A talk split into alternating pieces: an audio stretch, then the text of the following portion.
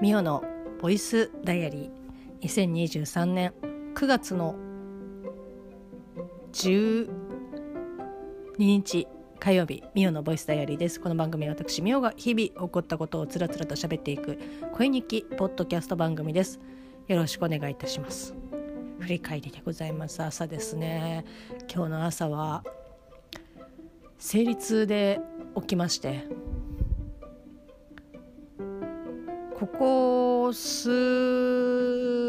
日前、うん、先週の中ぐらいかな。なんかちょっと片頭痛とかがちょこちょこって出てて、まあ、薬を飲んでたんですけどそのおかげでですねストックが切れて。まあでもああ今度買っとけばいいかとかって思ったらこう生理が来てみたいな感じで。ああ昨日買っとけばよかったと思って。ちょっと土日挟んでいてでその土日とかだと薬局に行っても薬剤師の先生いなかったりとかっていうので、まあ、そもそもね、えーと、売ってもらえないっていう。あもう何回も使ってるっすけどっていうのにもかかわらずもう売ってもらえないっていう感じなので割とですね、まあ、場所によってはこう個数制限がまれにまああるところもありますけどちょっと多めに買ってみたいなことを普段してるんですけどそれもとうとうですねつきましていやーマジかっていう朝を迎えてですね、まあ、とにかくあの私のことですからどっかしらに隠してあるだろうと、まあ、隠してあるというかその一箇所にまとめてまあ大元は一箇所にまとめとくんですけど結構何かあった時用のために結構いろんなところにですねちょこっとだけこういろんなカバンにね忍ばせておくみたいな習性があるんですよ。そうすると大元を忘れた時にあはあよかったここにあの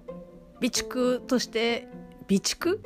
あのここにあ隠しといたんだみたいな。ガサガサって言って掘り起こしてあったっていう感じなんですけど。もう今朝え4時半ぐらいとかにもうカバンをですねあさって「あないあないあない」ってやってたら、まあ、一箇所「あれ？ちょっとこれもしかしてああ」って思ってカバンの中に入っていたポーチを見たら入ってましたね。2錠まあ、私は普段、えっと、ロキソニンを飲んでるので、まあ、1錠でいいのでとりあえずは今しのぐのには十分なぐらいの薬をですねゲットすることができていやーマジでよかったなって。多分これの10億倍ぐらいだと思いますけどこうウォーキングデッドとかねそういったあのこの今の世の中のこうシステムが崩壊した後に薬をこう探してね海外とかなんかこう洗面所のところで棚開けていろんななんかこうケースに入った薬をですね探したりとかっていう時に「はあった!」っていう気持ちはこんな感じの、えっと、10億倍ぐらいの喜びなんだろうなと 思いながら、まあ、無事にですね、えー、薬が効いて今元気です。でまああの気を取り直してですね昨日の、えーと、9月の12日火曜日の振り返りを、えーと、話をですねしていきたいと思うんですけどまあとにかく暑かったですね。もうなんかあの諦めました。諦めましたというか。まあ10月までね暑くな暑いであろうっていうことはずっと聞いておりましたが合間合間あれ？これ意外といけるんじゃない？9月。9月夏終わるんじゃ9月に夏が終わる？ん？っていう感じですけどあれ9月ぐらいにはなんか収まるんじゃない？とかって思ってましたけどもうそんなことはやっぱなくてでまたこう一喜一憂ね。いやまあもう天気というかね自然には抗えないというか逆らえないというか、まあ、こんな自然にねあの気候にしてしまったのは、まあ、我々のせいですので、まあ、文句は言えないんですけどこう一喜一憂ねこうさせられているあの手のひらでねあのコロコロ転がされている感じがあのひしひしと伝わってきますけどだなのでもうあ暑いんだなっていうので まあ過ごしてね行かなければいけないなというふうに。あれ今日も暑いのとかあれ今日寒いのとかって今週なんかえ25度下回る日がなんかあるみたいなことをちらっと聞きましたけどおーおーおーそうあそうっすかっていうね。あなるほど。っていうまああのね週間の気候が分かるぐらいねこっちもあのある程度知恵つけてきてますから。あ頑張りますよっていう 感じなんですけどまあ暑かったですねえっ、と12日も。でまあ、仕事はですねこうもりもり今やってますねもりもりやらないと電子入札の継続申請が今月までなんですよ受付が。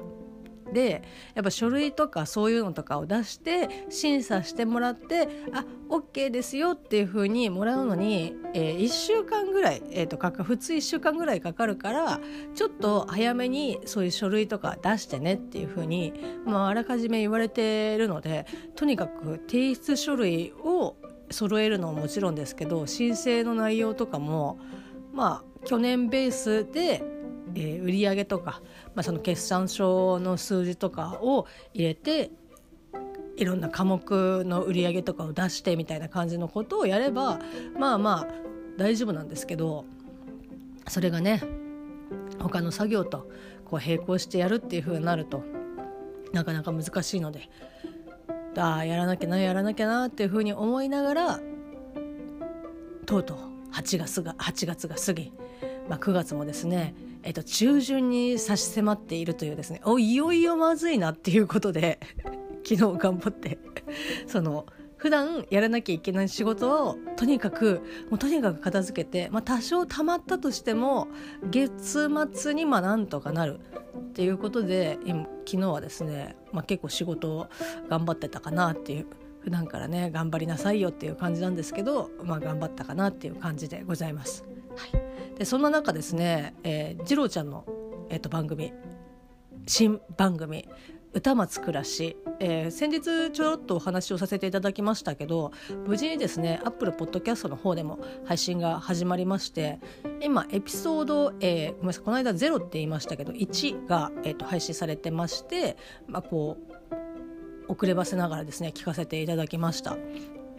でまあやあのー前番組「庭を曲がれば人々の」の時に使っていた BGM をそのままあの使ってらっしゃるので何て言うんですかね。あれなんか番組継続したっていう一瞬なんかですね脳みそがあの混乱を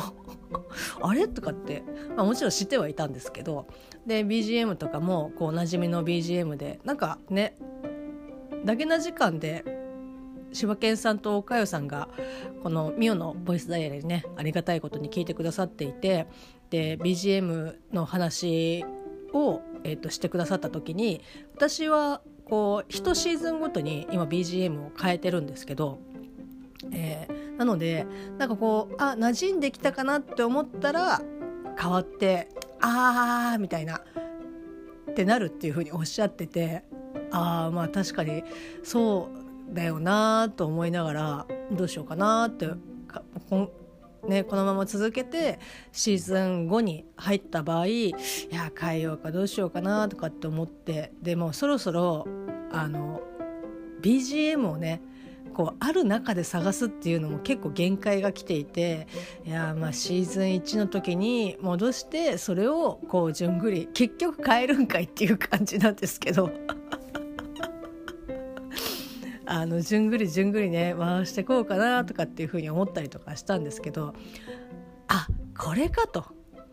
あの次郎ちゃんの新しい番組が BGM がね変わんなかったっていうのであなんかこうほっとするというかあ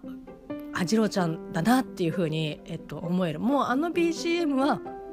まあ、私の中ではあ次郎ちゃんだなっていうふうに思えるぐらいかなりもうあの浸透してるのであこれかとね、新しい番組心機一転っていうのもあって BGM とかもねこう新しくっていうのがほとんどだと思いますけどそういった中であなんかあの新しい番組だけど知ってるみたいな感じのこう親近感ああこういうのがねなるほどなるほどって思いながら私はでも多分シーズン5になったらまた変えるとは思いますけど。ね、ということで、まあ、あの次郎ちゃんのですね、えっと、支援番組「歌松、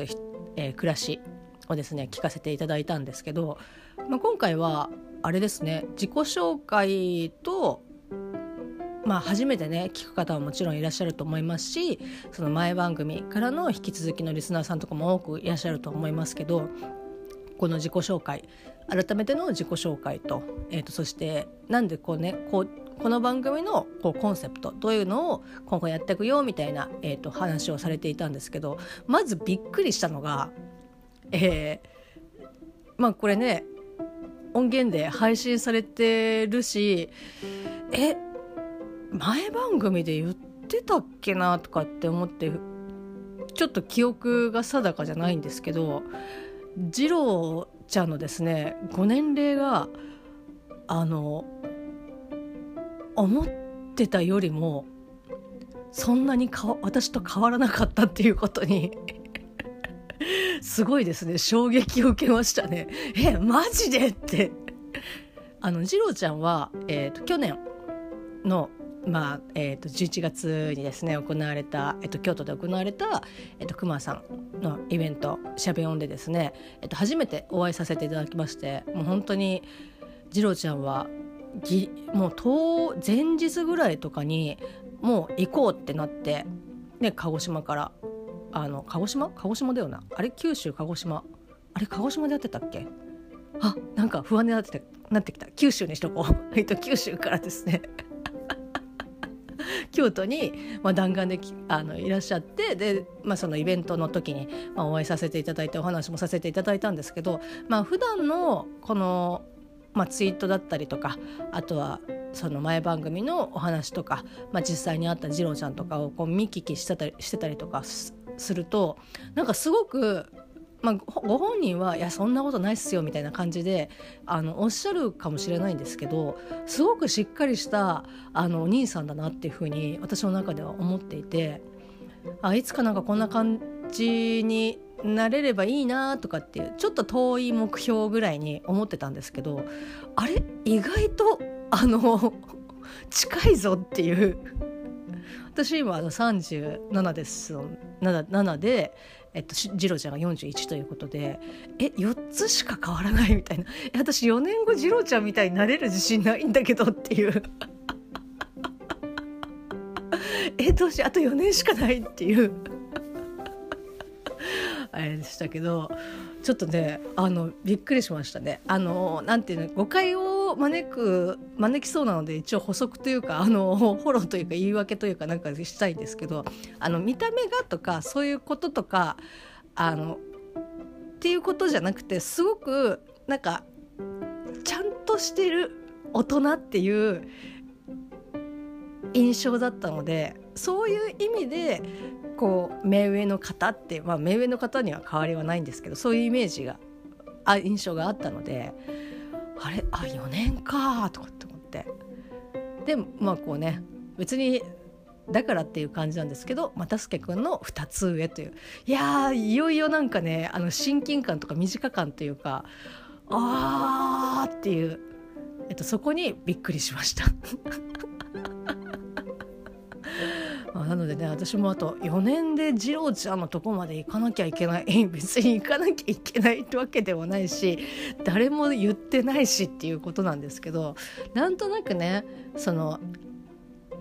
今年を年齢を経て、まあ、もちろん自分の努力も大事です。あの努力があってこそだとは思うんですけどなんか頑張ればなんとかいけるんじゃないかっていうふうに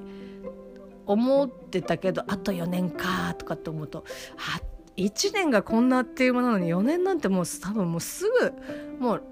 ね体感的には来年が4年後みたいな感じ2024年は来年みたいあ来年で4年後みたいな感覚なのでいや頑張んないとなっていうふうに、えっと、思いました。はい、で今回、えっと、和歌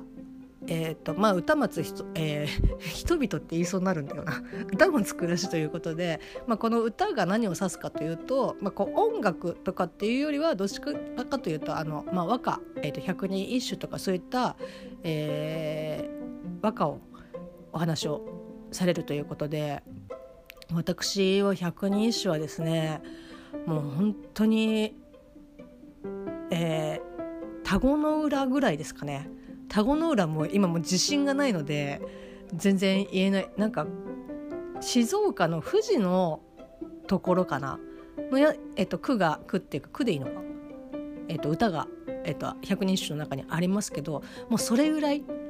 多分そういった覚え方される方って結構いらっしゃるとは思う。あのこう自分のこの推しの場所のみとか覚えるとかこの推しのこのこれだけ覚えるみたいなのとかあると思いますけどまあでも本当にね百人一首の中でまともに言えるものはもう今一つもありません。なんかこう見ればなんかああ見たことあるなっていうふうに思うぐらい、まあ、中学校の時に覚えましたけどもうダメでしたね。途中で。全然あの興味が湧かなくて中学生の時は。まあ勉強の一環っていう感じだったので全然楽しくもなかったし面白くもなかったんですけど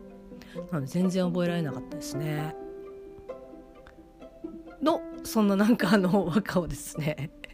まあ、次郎ちゃんの番組でこう取り上げていくということで、まあ、やっぱりその勉強とかっていうよりはこういったことだよねっていうお話をねなんかいろいろ聞けるのではないかなというふうに思って今からね楽しみにしております。で、まあ、100人目まあこう皆さんが分かりやすいので言うと百人一首になるんじゃないかなっていうふうにお話しされてましたけど最近ですねまあ和歌とはちょっとずれるんですけど私が、えーと、読んでいる愛読書「えー、神作家紫式部のありえない日々」というですね漫画があってただいま、えー、3巻まで発売がされているんですけどその中にね、まあ、これ平安ですけどいくつかですねやっぱあの歌が出てくるんですよね。もちろん「えっと、源氏物語」とかえっとあの清少納言の「枕草子」もそうですけどそういったあのお話の中にこう誰々が歌読んだ歌みたいな感じでこう出てくるので歌とかもねちょろちょろっと出てくるのであなんかあなるほどみたいな感じで一気にですねちょっと近くなったなっていう感じでまたこうお便りをですね送れたらいいかなっていうふうに、えー、と思っております。まあ、第、えー、まあちょっと漫画になっちゃうんですけどこの紫式部の漫画でどこだっけな？一家にねそういうなんか歌であ面白いなっていうのがあって天の川浅瀬白波たどりつつ渡りはてねばあけぞ死にける。イントネーションはこれで合ってるのかわからないですし我が歯なのかわからないですけどなんかこれに対してその男性が、えっと、下の句を言って、えっと、上の句を言える人は女の人はいるかなみたいな、えっと、シーンがあるんですけど、まあ、もうこう紫式部がこう周りの女性とかの関係性とかも考えてこうここでねえーと、古今和歌集の、えーと、歌ということで書いてありますけどこれをズバッとね上の句を言ってしまうと周りから「いやなんかお勉強ができる方なのね」みたいな感じでこうソース感を食らってしまうから「いやどうしようかなどうしようかな」っていうふうに考えている中、えー、紫式部が、えーと、返した言葉は、えー、知らなかったな」っていう。で最初はその男性もあなんかここのえっと、女性陣は全然あの歌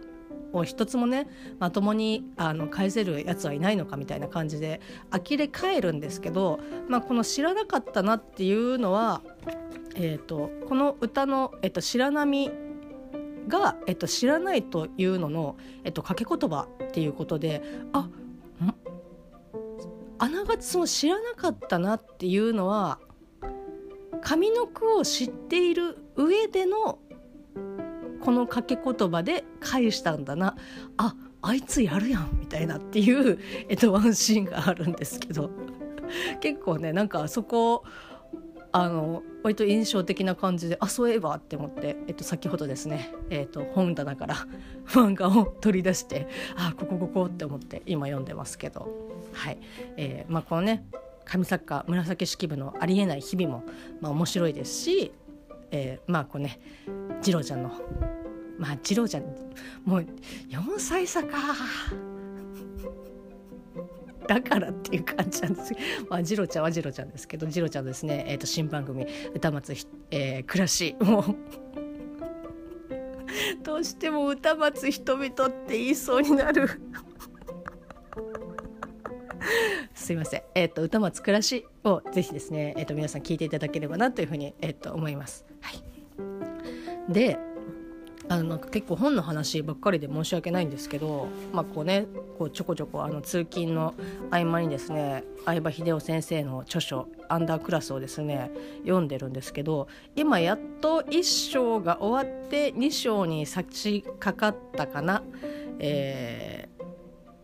割合で言うとまあ20%ぐらい読んだなっていう感じなんですけどこんなサクサクね読もうサクサク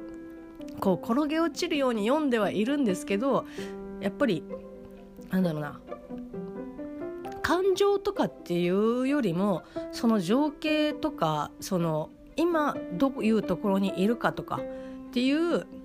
まあ、小説ってそういうもんだと思うんですけど、えーとものがすごく多いのでそれをよこう読み噛み砕きながら頭の中でこう想像するまでに結構私の中で若干ですねちょっと時間がかかったりとかするのでんここはえー、っとって思いながら、えっと、読んでるのなかなか遅いんですけどその中でですね、まあ、今回あの主人公がもともとは東北の方で起きた、えーと、事件の調査で今私がちょうど読んでるところが、えーと、関西の、えーと、神戸になるんですけどなんかねちょっとここ実際におそらくあるんだとは思うんですけどこれが本当にこうそういった名前であるのかっていうのはちょっとわからないのでなんかいつかねここここだよっていうところが分かれば行ってみたいなって思って。場所がね神戸市神戸市営地下鉄の駅を出て5分ほど幹線道路沿いに歩いたところにあるですね。東山商店街。えまああの商店街。まあこうアーケードがある商店街なんですけどそのアーケードのところに書いてあるのが「お買い物は東山商店街。皆市ショッピングセンター」えー、皆市っていうのが、えっと、港川かな？港川でいいのかな？この読み方は。まあそこにある、まあ、こう商店街があるんですけど、まあ、こイメージで言うといやもう私の住んでるところでそうこういった商店街とかってなかなか少ないなと思うんですけど少ないというかちょっとパッて出てこないですね下手したらないかもっていう感じなんですけど本当にその専門店がたくさん並んでいる、えー、商店街、えーとまあ、お肉屋さんだったりおお肉だけを扱っているお店。まあ精肉店とか今でもまだ全然あったりとかしますけどその精肉店のところに、まあ、成果成果があったりとかあとは、まあ、お豆腐屋さんがあったりとか練り物屋さんがあったりとか、まあ、本当に、まあ、ちょっとするとあのパン屋さんがあったりとかっていうので 何て言うんだろう。そのスーパーじゃない商店街スーパーじゃない商店街っていう表現もちょっとなんか合ってないなっていう感じはあるんですけどなんかそういったあの商店街が出てきてでそこの、えー、お魚屋さん鮮魚のまあこうお刺身とかそういうのもねそこのその場でさばいて、えっと、食べれるよみたいな感じの、えっと、お魚屋さんがあるんですけどそこのお魚屋さんの清水さんにこうなんだろうなちょっとこの人知ってますか？みたいな感じで、えっと、話を伺いに行くっていうとこのシーンなんですけどなんかねまあもちろんその関西の方ということもあって、えっと、出てくるセリフはあの、まあ、関西弁関西弁でもこの喋り方は多分その大阪と神戸だとまあ多少違うんだろうなとかって思いながらも違いが分かんないなって思いながらこう読んでたりとかするんですけど。でまあこう関東弁と 関西弁がこう入り混じったあのセリフがやり取りがあるんですけどなんかねそういった雰囲気もそうだしすごくこの商店街、まあ、大きいっていうのもあって活気もあってっていうところでなんかこうちょっとね行ってみたいなと思って。で、まあ、もちろんこのね、えーと、ここの場所の位置と、えー、他の場所の位置とかっていうので多少その意味合い的にいい意味合いじゃないとかっていうところもあったりとかするんですけどなんかそういうのとかね抜きにしてなんかこの商店街もし場所が分かれば行ってみたいなっていうふうに、えっと、思っております。はい、なんかあの 今だったら、えっと、違法建築になるけどもう昔ってね本当にそうだと思うんですけどこう建て直したりとか建て直すって言っても今みたいなリフォームとかじゃなくてなんとなく、えーと、直して、えーと、ちょっと壊れたところを直してで増設とかしたりとかしてっていうのでだそのトータル綺麗にとかっていうよりも住むのにえーと、増設改築を、えーと、していった結果なんかすごい家になってるみたいな。えこの廊下ってどういうどうなってるのっていうような、えーと、建物とかあったりとかしますけど、まあ、そんな感じの家っていうかねあの商店があの並んでるみたいな感じで。なんかそれもね本当にあなんか昔ってこんな感じだったよなとかって思って。あの母の実家の、まあ、相良ですけど静岡のね相良ですけどえーと、相良のばあちゃん家とかも、まあ、昔はここはなかった。私がこう生まれてよく遊びに行ってるところにの勝手口があってでそこの横に物置みたいなとこがあるんですけど昔はここが玄関だったんだよって言って。もう今は玄関が反対側にありますけどなんかあそこはこう増設されてみたいな。元はここが家でみたいな感じでああそうなんだって思って。結構ねだからちょっとちょっといびつなんですよね ん？っていう感じはありますけどなんかそういった玄関的な名残もまあなくはないですしああここここが今だったのかって思うとかなり狭いなとかって思いながらねこうなんとなく聞いてたりとかしましたけどまあそういったねところとかもなんか、まあ、今回のそのアンダークラスに出てくる、えっと、神戸なんかちょっと見てみたいなっていうふうに、えっと、思いました。まあ、まだまだねもうちょっとこれはあのー、触りなのでここからですねどんどんあのうわーっていう展開になっていくんだろうなと思いながら読み進めたいと思います。そんな感じの9月の10ああすごい大事なことを忘れていた。あそうです。えー、っとですね。やっぱ大事なことは先に言わないとダメですね。後で言おうって思ってると本当にね綺麗にであのレックボタンをね停止ボタンを押した瞬間にあーってなるっていうね、まあ、こんなことで尺を使うのはあれなんですけどそうです、えー、みんな大好き。ポッドキャスト番組「大々だけな時間」まあ、もうすでにですねプロの方で配信されております。サブスクの方で配信されてるんですけどえっ、ー、とですねお便りを送ると、お便りを送って dddjk.net の方に、えーと、お便りフォームがありますのでそちらで、えーと、お便りを送って採用を、えーと、されますとステッカーシールがだけな時間のですねステッカーシール第2弾がこうもらえるということなんですけど私はですね、えー、と4枚今手元にあって、えー、と5枚目がいつ届くかなっていうふうにホクホク思いながら、えー、と待っているんですけどまあこう結構ねお便り送る方とか,、まあ、なんか私なんかもなんか、ね、あのストーカーのようにあの送ってストーカーのようにですねあの毎回住所を書いてステッカーをくれステッカーをくれみたいな感じで 欲深い人間なんですけど。まあそろそろなんかこうお便り送る送ってくれるけどこうステッカー希望っていうのもなんかだんだんこう少なくなってきたから新しいステッカーね考えたい方がいいかなっていう、えっと、お話を9月の12日配信分でされていたんですけどで、えっと、一応その中で YouTube まあまあお話しされてたのは YouTube ですけど、えっと、YouTube でダゲな時間のチャンネルが、えっと、ございます。今配信はされてないんですけどアカウントチャンネル自体は残っておりますのでダゲな時間をですね、えっと、YouTube チャンネルにで配信された動画の、えっと、サムネイルであこのなんかサムネのここのステッカー欲しいなとかもうそもそもこのサムネイル欲しいなとかサムネイルのなんかまあステッカーシール、まあ、もしくはハガキとかなんかこのデザインのやつがなんかいいなとかっていうのをぜひですね、えーと、この ddjk.net の方にですねお寄せいただければなという。まあもちろんそのあこのステッカーあこのサムネがいいなっていうのが実際にその、まあ、シールないしはがきないし何かになるかはわからないですけどあ私僕俺値、えっと、これが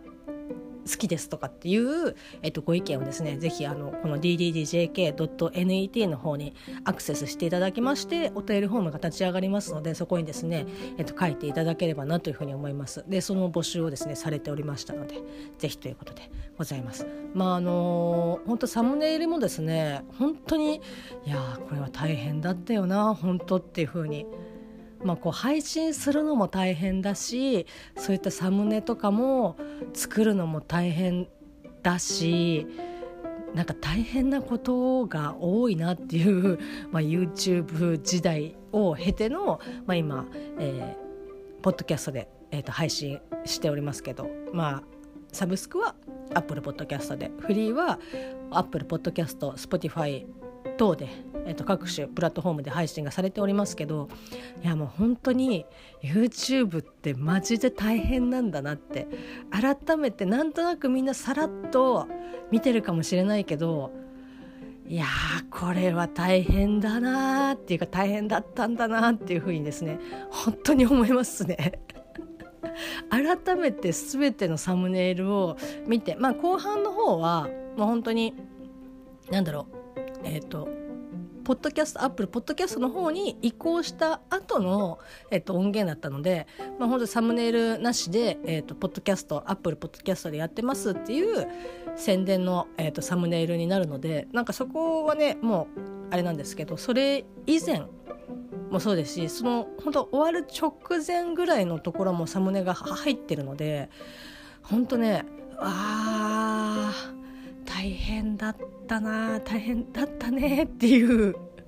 感じなので、えーとまあ、それも含めてですね、えーと、今一度見ていただいてぜひですね dddjk.net に、えーと、送っていただければと思います、はい、もうすごく大事なことだったのに最後にね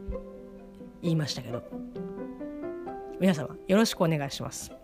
で YouTube のですねダゲな時間の YouTube のリンクは、えっと、こちらのえー、ミオのボイスダイアリーの